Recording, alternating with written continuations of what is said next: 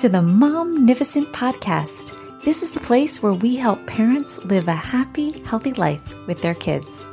We're going to show you how to connect with your child and help them even in their most difficult moments as we hear from experts in the field. I'm your host, Dr. Karin Jakubowski, an international speaker, public school principal, and former struggling student.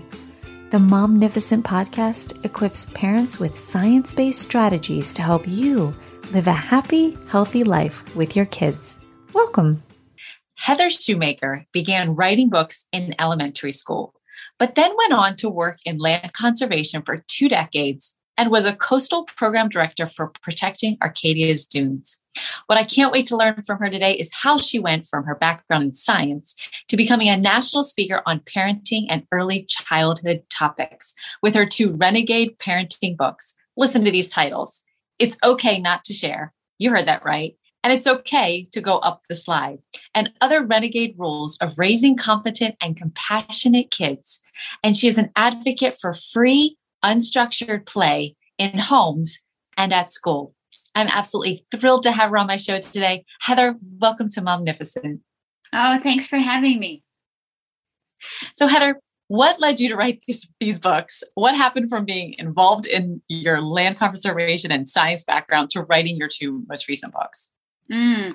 Well, I've never had someone ask me that exact question, linking the land conservation with the early childhood work. But you know what? I think it's all the same because the land conservation work I was doing is really all about people and psychology and what makes people tick and um, persuasion of, of ideas. And so you can't um, work together to save natural habitats unless you're working with humans. And that's the same with all the early childhood work. It's all about emotions and expectations and aligning what our expectations are with what they should be as far as in early childhood with early child development. So, yeah, I think actually the genesis for these two books, which are renegade books, and I, I've met very few humans who have agreed with all of the the 20 some rules in each one. Usually some people will swallow some and say oh yes that's right and then they'll read another one that really jolts their world and they have to think about it sometimes for years before coming to a conclusion. However the genesis for these ideas came from my childhood preschool in columbus ohio. Okay so you okay all right add anything from that into this because I'm so curious what you were going to go off into any of that with. So, how about if we start with one of the points in your book where you talk about how I love this is going to shake. It shook me up when I heard it. It's safer for kids if they talk to strangers. What? That totally contradicts everything I was told growing up and what I still hear parents telling their kids today. Mm-hmm. So, yeah, walk us through that one because I'm sure that's a big shock coming out now, too. Yeah, I think that it's one of those things that, that we hear as kids that maybe our parents told us um, st- don't talk to strangers, um, stranger danger. And I think even in this day and age, people um, parrot that message even more and more and get more fearful about it. But those aren't the, the skills a young child needs. F- for, um, and I'm talking about, when I'm talking about young children, I'm, I'm, mostly talking about ages two to six, but some of it, you know, goes on into er, um, further elementary school younger kids in that age group, they don't even understand what the word stranger means. Um, a stranger to them may be somebody with a beard or somebody with a hat or so it, the concept is very odd. And if as soon as someone tells them their name they'll think oh that's not a stranger because i know who they are now. So it's it's it's confusing not getting the message across is one thing but also it doesn't work it doesn't give the kids the skills that they actually need to stay safe in the world. And one of the biggest skills that kids need is to listen to their gut. There's that kind of uh oh feeling that all human beings get when something's off, when something's wrong, when they're not feeling safe. That could be from grandma who's just giving you a big, too squeezy hug with the wrong kind of perfume and, you know, and and too many little baby kisses and things. That if that is the child doesn't like it they get that uh-oh feeling and it's okay. I have a chapter called it's okay not not to kiss grandma teaching children to understand the boundaries that their bodies need to set. And even you can tell grandma sweet grandma sorry if anyone's listening who's an adoring grandmother even as uh, doting parents and aunts and uncles and um, and grandparents, we need to be able to set, respect those body limits that a child sets when they're uncomfortable. So think about who actually helps a child in distress if they're not right with mom or dad or their caregiver. It's the the neighbor walking down the street it's somebody that they don't know walking the dog it's maybe it's a police officer maybe it's not maybe it's the opposite of that but it's somebody they probably don't know who can help reunite them with their mom or dad help find them a band-aid get them help. If they're lost or scared um, it's going to be a stranger that helps not the stranger that hurts. And and unfortunately the the people who statistically hurt our kids the most whether we're talking about um, you know sexual abuse or anything is people they already know it's people they already know in their friend circle and in their families. So telling kids to be scared of strangers and not listening to their own internal clock of danger is actually getting them maybe more confused about when to talk up um, speak up when something's truly wrong. And i think it's even more difficult now because of covid because with masks and social distancing I mean, I you could see people kind of moving away towards just saying hi to a stranger walking by you in the store or down the street. Eh, but now it seems like we even do it less and less, and yet we need kids to sort of do this more and more. And you can see kids who are comfortable around strangers, and we always make. I, will speak for myself. I always like notice, and, and I just say, "Wow, they're just they just talk to anybody," and and it's it seems like such a a unique phenomenon, but you're saying like that should be the norm and here's why that's helpful and beneficial all people need practice interacting socially with within a family within peers within the world. And so if kids don't have that chance to gain what we call street smarts they're not necessarily going to understand the warning bells that come to when something doesn't seem right. So teach kids to listen to the uh-oh feeling. Teach kids to come tell somebody they trust if something's not right. But let them experiment. And yes you can talk to strangers through a mask. It's quite possible and you know, it's funny, Heather, because I feel like every year I look at my teachers and say that we see more and more kids coming to school lacking the social skill.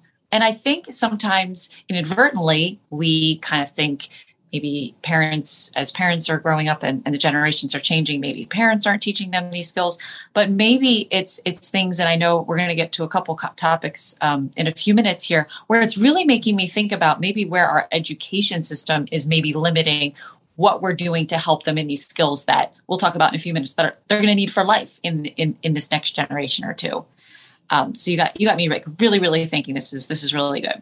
Um, so i also love how you talk about the importance of play because my kindergarten teachers struggle every year with meeting all the district requirements and begging me to find time in the schedule for how important it is for the kindergartners to play.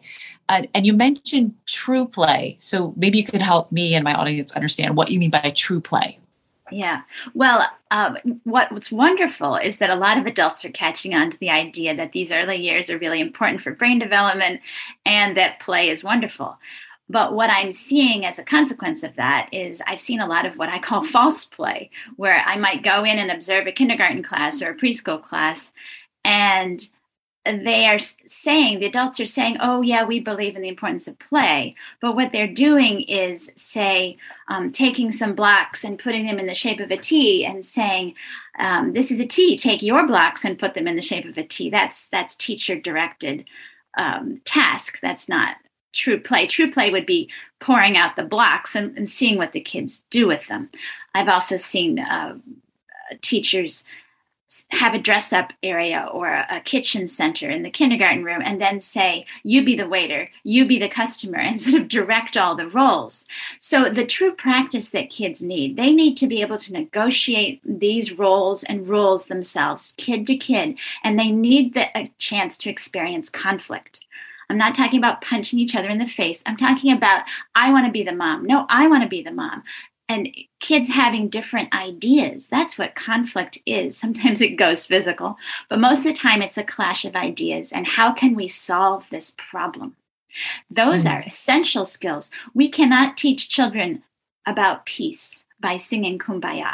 It's a really nice song. There's a lot of songs about friends and peace and sunshine and rainbows that's fine for singing. If you want to sing and be happy, sing a nice song. But it does not teach kids how to solve real life problems. They only gain those skills of peace, those skills of being a diplomat by experiencing firsthand conflict and then maybe with adult guidance learning how to get themselves out of it problem solve negotiate and gain those social skills mm. so there's my one of my teachers told me last year that there's an international day of play Just did you one? hear about yeah yeah i know i guess we got to get start somewhere but after I was preparing for this interview, I was like, wait a second, if I could get Heather to help my staff with ideas of what they could do to create that day um, for true play, do you have any ideas? You, you, shared a couple that I could see happening in like the K1 classes, but what would you say for like a two, three class or like a fourth, fifth grade class? Um, just any ideas off the top of your head that they, they, they could spring off of to provide this? Mm-hmm. You know, kids of any age, if they're given free time to be themselves, let's talk about recess because that's pretty much what um, free play time would look like for these older kids. So, recess is a time when the kids get to be themselves. Nobody's telling them what to do. They can stand still if they want to. They could sit down and not do anything if they want to. They can think their own thoughts. But it's a time that people aren't bossing them around. Um, it's different than gym class, you know, where the teacher tells you what to do and you don't get to decide who's on your team.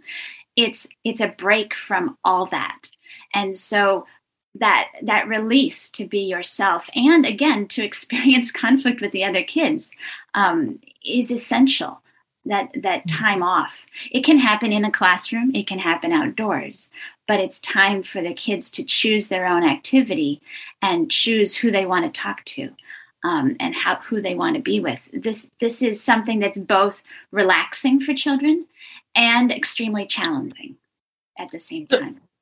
So, what do I do when when maybe my teachers fear? Yeah, but I can't just make it all unstructured free play time. Like it, it. I don't know. It's like this fear of like things are going to go crazy, or I have to provide some structure.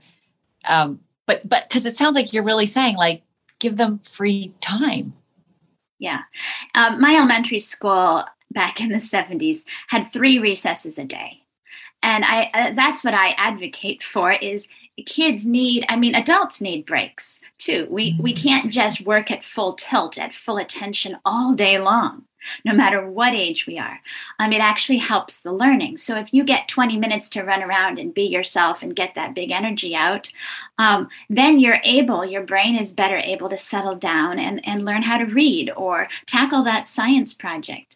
But if you have to keep at the grindstone the whole time, uh, all of our brains turn to mush, no matter if we're in second grade or whether we're in middle age.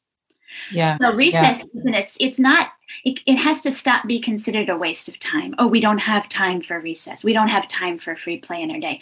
You have to make time for that because if you don't make time for that, the rest of it's just um, going in one ear out the other.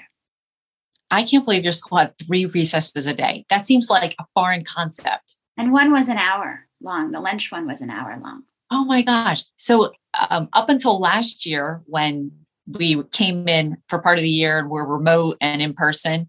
Up until then, we only had one recess, 30 minutes per grade, every grade, right? But when we came back and created our schedule last school year, we realized we needed to give the kids a little bit more of a break. So for kindergarten, I can't remember if we did it for first grade too, but in kindergarten, we gave them two recess blocks. Yay! And, and we continued that this year. And as soon as I listened to you talk about recess and those extra recesses, I was like, wow, I'm so, I'm, I'm actually so much more glad we're doing it. Like we just somehow came up with that by accident, by like rethinking, because COVID has helped us, made us rethink a lot of things. And there's some really positive outcomes to it that, that we've kept and we're so glad that we went through all that to get to this point. Um, but you also talk about the benefits to providing that true play opportunity for kids and going into, I'll call them what we usually think of them as 21st century skills, but creating these skills in kids that they're going to need for jobs that probably haven't even been created yet, that don't even exist today. Can you speak to those benefits that I love that you share? Well, I'm not sure if I can think exactly which ones you're talking about, but to my mind, it pops up things like flexibility, um, an ability to solve conflicts, as we've already talked about, and creativity. Um, I've seen kids who have been overly structured, whether it's in a Montessori project, um, program that teaches young kids this is how you use the material and this is how you work with it.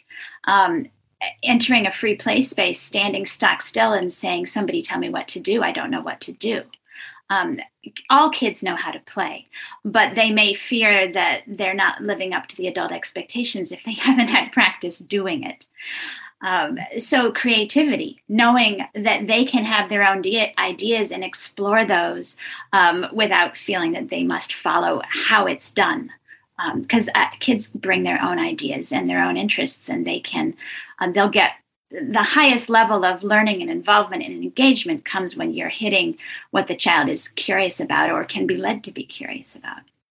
Yeah, and I think you said you also say about the true play that it's to define it, it's kids bursting with ideas. Did I get that right? Sure, yeah, that sounds I fantastic. Love, I love I love how you said that. I, I heard you say that. I read that in, in, in one of the other um, interviews that you did, and and then so maybe we're not giving the kids all that opportunity for that letting out their energy or to create and play. So is that why we're, we're seeing kids who, who who look like they have like adhd symptoms or um, what, what's what's your thought and and and what you know about around that that can help us? Well if you think about it a lot of young kids are asked to sit still and be quiet for extremely long lengths of time. Um, I are I'm already wiggling because it's hard to sit still, you know. And and adults we don't necessarily do it. They find that in studies that kids that um, have ADHD actually benefit even more than anybody else with um, with extra recess and extra time to be themselves, they're able then to focus during the times of, of academic learning if they're given um, more recess time. So you treat the ADHD not by punishing the kids and saying, oh, you're red on the behavior chart and you have to stay in for recess. That's the absolute worst um, because it just makes the situation worse. If, if the behavior is going down and the academics are going down, you have to find out what the kid needs. And a lot of times it's that your expectations are, are not fitting what the child needs from a child development point of view. So, yes, give them space to move. Um, I particularly see this in the younger grades um, with boys being told they're bad.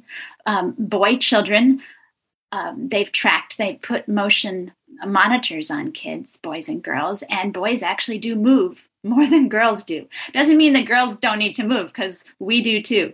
But boys have to move and they have to move a lot. And so everything that their body is telling them to do, screaming at them to do, to move, the teachers are telling them is bad and that they're a bad kid. And and so and then those consequences pile on. So they you know you didn't get your your um, work done. So now you have to stay in for recess. So it just it's a perpetuating thing. And if if they have too much group time where the kids can't actively engage, they just have to sit there.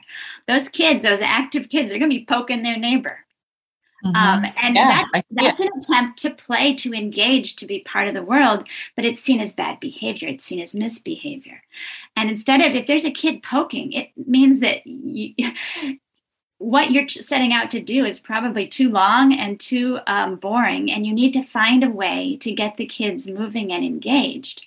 Um, so, I, yeah, I, I've seen kids sit through incredibly long group times with the teacher talking at them that I am so bored in the first five minutes, I can barely sit still. Mm-hmm, mm-hmm. And I know I I take my own breaks. I self monitor myself. We go to the bathroom. We get that cup of coffee. We get the phone go. We stand up. We look at our phone. Like we do all this natural incorporating of those those mental brain breaks for ourselves.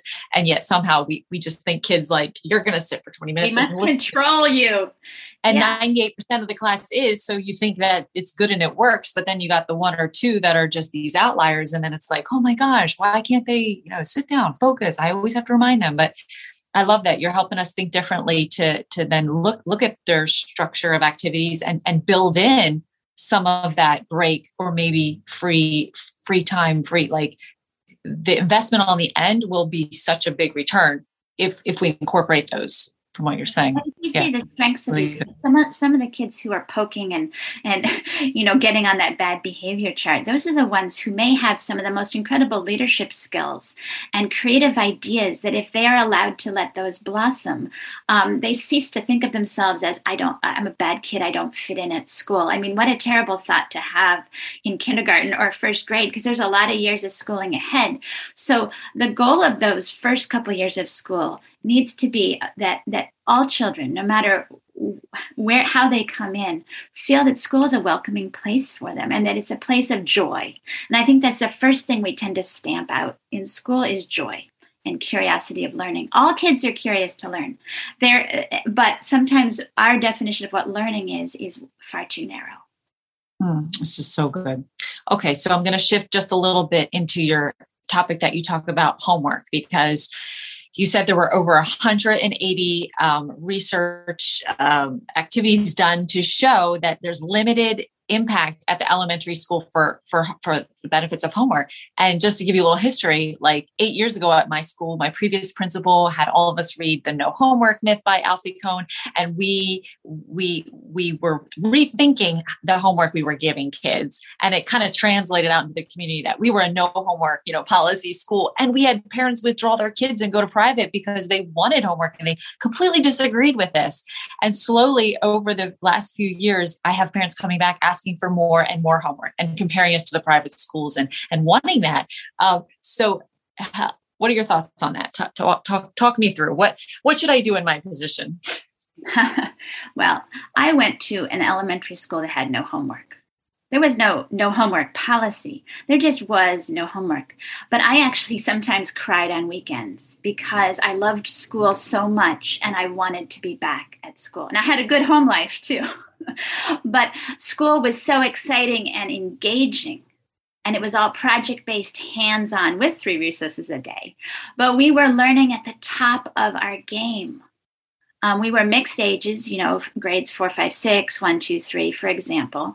Um, sometimes the the sixth grader sitting next to me couldn't read, and I, as a fourth grader, was trying to help her. We were all economic classes. We were a big city school, so it wasn't that we were all a privileged, you know, little enclave. But this school could do wonders because together we were exploring and learning. Um, I used to share a school bus.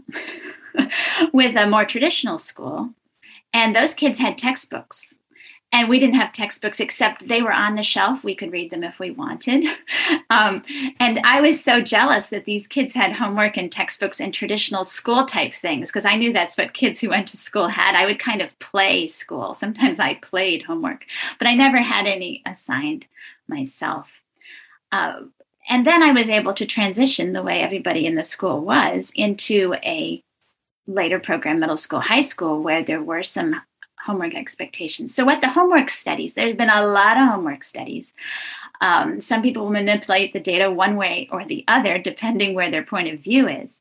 But if you take all these studies and, and do a study of the studies, what they come out is is that it's very age dependent. If there's a homework benefit, it's very age dependent. And I think Alfie Kohn, who is a guru of, of homework studies, um, doesn't think there's value at, at any level. Um, I I think what the studies are saying in general is that there is a slight benefit to some minimal homework at the high school level. A middle school, statistically nearly insignificant. and elementary school, it vanishes. So there's no academic benefit. However, there is behavior consequences that are negative for having too much homework at these younger ages. And that is the kids um, crying and staying up too late and losing sleep because they have to get their homework done to please their mom, who has to sign to say, Yes, my kid has done this, who has to please the teacher, and the teacher has to please these parents who are pushing for the homework. So the kid is caught up in the stress. Um, of needing downtime. They don't have enough recess at school, so they need to unwind at home. Sometimes they they're carrying a lot of emotional weight from what happened on the bus or in the playground or at lunchtime, and so they need a time to run around a tree, um, to you know jump up and down, to hug their cat, to to have a story read to them, to feel the love, hopefully, and support of a family, and get a good night's sleep and be ready to go the next day. Uh, they don't need more grind at the end of the day. They don't necessarily, they're not necessarily going to learn anything more. But what these studies have shown is what kids turn against. They start to turn against school because the, school is giving them homework and they can't take it emotionally at that point in the day. Um, they've had too much of it all day long. And so they're turning against school. And that then has more negative behaviors during the school day because they're having a negative attitude towards school and learning. So what what would be an alternative to homework? It, like if they're going to give anything, what's something that actually is a benefit? Yeah. Encouraging the families to say take care of your kids. And families want to do that anyway. And and um, so helping them help cook in the kitchen. Well, there's math and science right there, as well as co- uh, responsibility and contribution to the family. Family chores are fantastic. You know, taking out the recycling, um, sweeping the kitchen, um, feeding the dog, whatever it is in the family. Um, doing family chores, you want to have that in a school anyway, you know, having maybe a classroom job so that everybody's part of a team. Kids want to be part of a team. Um, and they're also learning actual life skills while doing their chores. Early beds, bedtime stories, songs, hugs, and time outside, um, time away from screens there's so many things that we can encourage kids to do. If we encourage them to think their own thoughts, even if they get bored sometimes, that sparks ideas and creativity um, and reading to them. I mean, just have, especially for kids learning to read, I get worried about people saying, oh, you should be, you know, reading um, a certain number of minutes a day. I don't care about minutes. uh, I care about the joy in the reading. So it could be a short poem you're reading with the child. But also, if your child's learning to read, don't force them to do the work because a lot of learning to read is not just the kid deciphering the code, it's understanding the language and the nuances of that and how our language works, especially if it's a second language for them. Um, so having being read aloud to not only does that advance their thinking and their vocabulary, but it forms a bond between the people and it creates joy. Uh, we want to keep as much joy as possible in learning. So maybe the teachers could give them, for example, um, they get to choose what they get to read. Like maybe um, instead of us saying you have to read this, this, and this, like maybe maybe giving them that free choice will inspire them to want to read more instead of just like you have to read this many pages a night. Period. Yeah, don't count the pages, don't count the minutes, and and you don't have people sign for a my kid has done this reading log. You know, there create instead rhythms and traditions at home, and and you can you can have parent um, meetings to d- describe what your philosophy is that this is what brings the most um, um, engagement with the kids and love of reading is reading aloud to them and this is what we'd like to see. So you know choose their favorite books choose your favorite books from your childhood bring in something new um, but make sure that it's something that creates wonder or contemplation or um, laughter um, read something funny read captain underpants. It doesn't matter what it is as long as it's um, language and and uh, togetherness and and keeping it keeping it happy. You can read a sad book. That's fine too. There's the contemplation for you. And you touched on sleep for um, in your last um, what you were just sharing. And i know that sleep just like play really works, you say, but sometimes we don't take it seriously. So, what are the benefits to prioritizing sleep for our kids, and, and maybe how much sleep should a parent listening be considering for their elementary child? Oh my gosh, we are such a sleep deprived nation, starting with infancy. So, um, kids need so much more sleep than than adult American modern society allows or even even thinks of. Um, a lot of very young children, you know, they need they need sleep in the teens. My 12 um, year old still needs 13 hours of sleep. It does depend by child. So, and, and high schoolers need um, nine, nine and a quarter hours, I believe. The National Sleep Foundation is an excellent resource if you're wondering how much for that particular age child you have. It's always more than you think. Um, danger signs if your child falls asleep while in a car, sleep deprived, mm-hmm. right? And if your yeah. child cannot wake up on her own at the normal pattern of the day, if they need an alarm clock or you to shake them awake, sleep deprived. You, all of us humans will wake up in natural rhythms if we have enough sleep. Uh, so we need sleep, our kids need sleep. And if you want to help out the teachers, you make sure that your child goes to bed early. I'm talking 7 o'clock 7.30 something early so that the kid can be well rested. This is where all the um, having enough sleep means that the child is primed for for the best executive function and learning um, and memory. That's where we process memories all the things we learned that day. So instead of doing a math worksheet or or um, spelling worksheet or something when they get home it's better for them to go to bed an hour or two earlier than than you would have because that's where it encodes into the memory. So make sure the child has oodles of sleep, and that will help both with academics and with behavior because that's where if you can't have you can't control your big bursts of emotion some days anyway but you certainly can't when you have lack of sleep and a lot of kids are perpetually deprived of enough sleep and isn't it true that when you rest you're what you learned that day goes from your short-term memory into your long-term memory now that you're talking about that i think i remember that. Yeah and we have learned we as a as a human race have learned more and more about the importance of sleep over time and yet we discount it it seems. We've learned more about the value of play and more about the value of sleep the more science that we do and yet we um, we discount it and ignore it um, with every passing mm-hmm. year well, thank you for bringing a focus and the light back on that that area, and, and um, hopefully this encourages, inspires um, yeah. the parents so to help you have, oh, sorry, if you have um, one thing that you would like to tell your teachers of what they can tell their families is to help your child achieve best academic success in school is to read them a bedtime story and put them to bed according to National Sleep Foundation guidelines early. So sleep mm-hmm. and and reading to them, and otherwise they don't need other homework. Mm. And they can have free time or family chores. You know, you can get the dishes washed. Really, you can teach them to start washing those dishes, so you don't have to do it all. Yeah. Yeah. Because usually the kids doing the homework. And so they don't have time to help out to do any chores by the time they're done all that and eat and take a shower, what have you, or an after school activity. But and it's not going to hurt them later on. I mean, I've had a lot of conversations with um, teachers. I admire and respect teachers, but I also sometimes differ with um, their philosophies of what my child should be doing at home in my space. And so I've had conversations where they say, well, this social studies homework is mandatory. It's required. It's not an option because I think it's respectful to explain my beliefs. And um, I would put a note sometimes saying, you know, I, uh, my child went to bed and we're not planning to do this project as a family.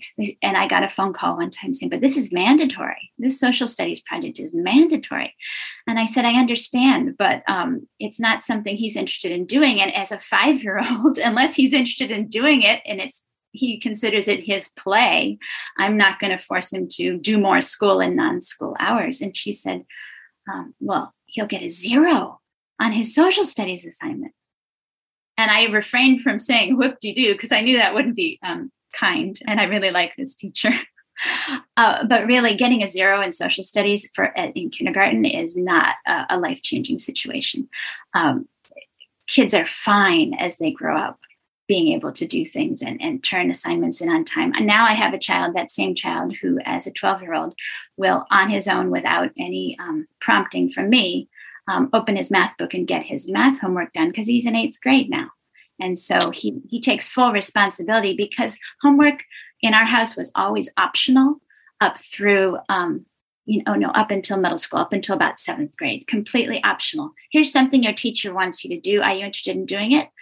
And if it's not bringing joy and, and interest, then um, it was optional. And the teachers knew that but at a certain time you need you need to learn maybe to practice and schedule your day so you're ready for the rigors of high school. So i think seventh and eighth grade you can have a little practice homework. Um, but i do not think it's the parent's job to ever tell the child now it's time to do your homework.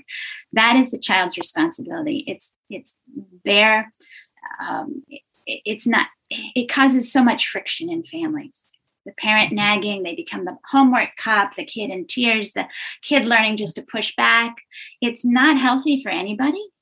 Um, and the younger you try to impose the homework, the more the kid is developmentally unable to remember it or to even understand what the instructions are. So important. And so you talk about kindergarten being out of sync with the developmental, what's appropriate for kids. What did researchers who study human development find out about teaching? For example, the concepts of time to kindergarten and first grade students. Yeah, well, um, a lot of what I do is working with preschool teachers, um, and they tend to have the weather chart and the um, the calendar up and they spend a lot of time every morning getting everybody sitting still and quiet and going through today's weather, thinking, if you care about the weather, put the kids outside. Then they'll know it's raining. Then they'll experience the rain.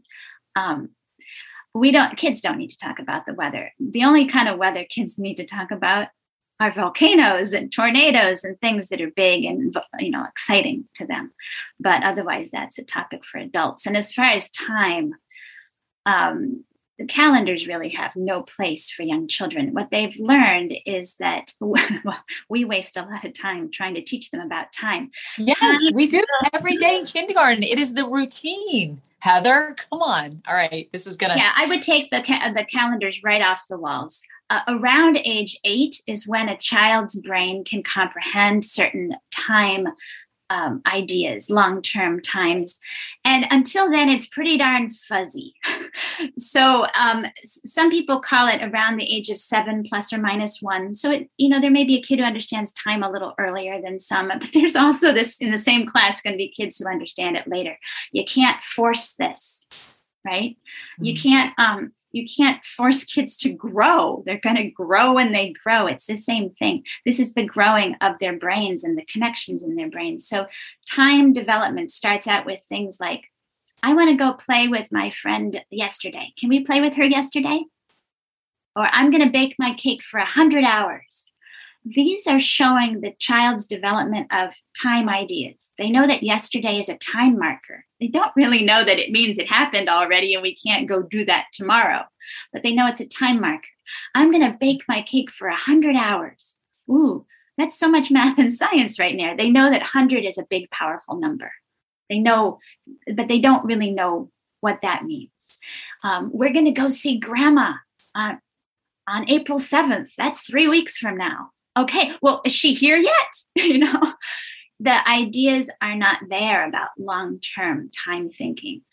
They start to settle into place. I've never met an eight year old or a nine year old who doesn't know what Monday is, but it's not going to come if we keep hammering it in when they're four and five and six. If uh, if their brain's not ready to grasp it. So we we do this with a lot of concepts, but time is one of them.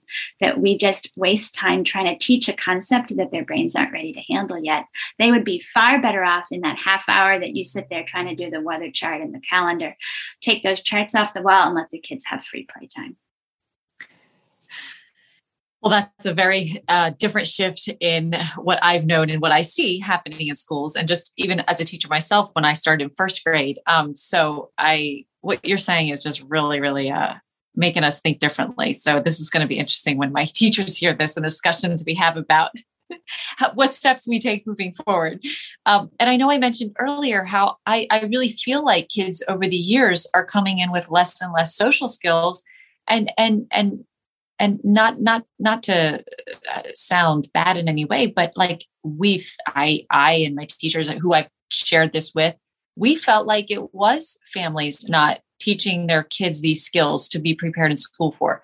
But from what you're saying if these are some of the skills that they need in their free play maybe we in our school system aren't even providing the adequate opportunities for them to build them. And maybe that's why kids years and years ago or a generation ago, maybe in school there was more of a focus on that because we have seen the, the importance of the test scores go up and teacher accountability and the teachers rating on their test scores. Um, and so only from from preparing for this interview and, and, just listening to you today, it's making me think, wow, I wonder if it, it's really been almost like a school issue more than where I thought it would be a home issue. I, I, I, wouldn't put all the blame in one place. Um, we, um, as adults in this modern American society, we particularly um, we're in kind of an overprotection mode and a hurry up and get the academics in mode. Um, and so on the home front, some of the overprotection is overprotecting kids from experiencing conflict, even among siblings or next door neighbors or cousins. So, if there's a sharing issue, as you said, one of my books is It's Okay Not to Share, we swoop in and sort of take the toy out and say, Oh, you know, you've had that a long time. Um, you know, five minutes, you have to give it to your brother. Or, again, a time concept. The kids don't know what five minutes means. So, get rid of those timers. But we swoop in and um, decide things like judge and jury. We swoop in and uh, we arrange the play dates with the kids and then we monitor and make sure that everybody's happy all the time. Um, we make rules like only three people at the water table at one time at school, perhaps. Why? Why can't we have a conflict? Um, what happens what are we worried about having too many people at the water table too many people with the blocks? Um, what is too many anyway? Maybe there's some friendships and some social skill development that we're breaking up by not allowing kids to intermix with who they want to. Um, or like going up the slide. That we see that as a safety issue or of a lack of respect or all sorts of things uh, negative things that we put on the kids kids on a playground who don't have adults badgering them about this will create amazingly creative lava monster games where some of the game is to go up the slide which develops great physical skills that translates into being able to hold a pen and a pencil. And these fine motor skills we say we're interested in. So let them use those big motor skills. Let them interact have that conflict figure it out. They may need our help at times like wow, it looks like you want to come down the slide and Jack wants to go up. I'm worried someone will get hurt. What can we do about it? And help them figure it out. But don't solve it for them. Don't make these blanket rules like nobody goes up the slide. You know, I think collectively, teachers, principals, um, well meaning parents, babysitters, we're all getting in the way. We're all depriving them of free play time. And then we're um, interfering too much instead of providing the guidance of how to solve conflicts, the guidance when they need it of this emotional support, we're um, we're we're not giving them a chance to practice, and that's mm. the essential thing: is time to practice. And in closing, what message would you like to leave with families? Like if, if if they listen to this whole interview, but you want them to go away, just remember this one thing. What would you say to them? Say don't be scared of play. And this this is for teachers too. It's not about lack of control. It's not about free for all um, if you're worried about free for all um, then set limits. Free play does not mean a free for all free play means kids are allowed to follow their own ideas but you as a responsible adult can set limits on those ideas. So if the idea is to flick paint maybe that's okay, but I don't want paint flicked in my face. I don't want the paint flicked on the wall. Take that outside. Or maybe we can't flick paint, that's too expensive. So, what about food color in the water? You know, try to say yes to the idea, but you may have to set limits on the timing.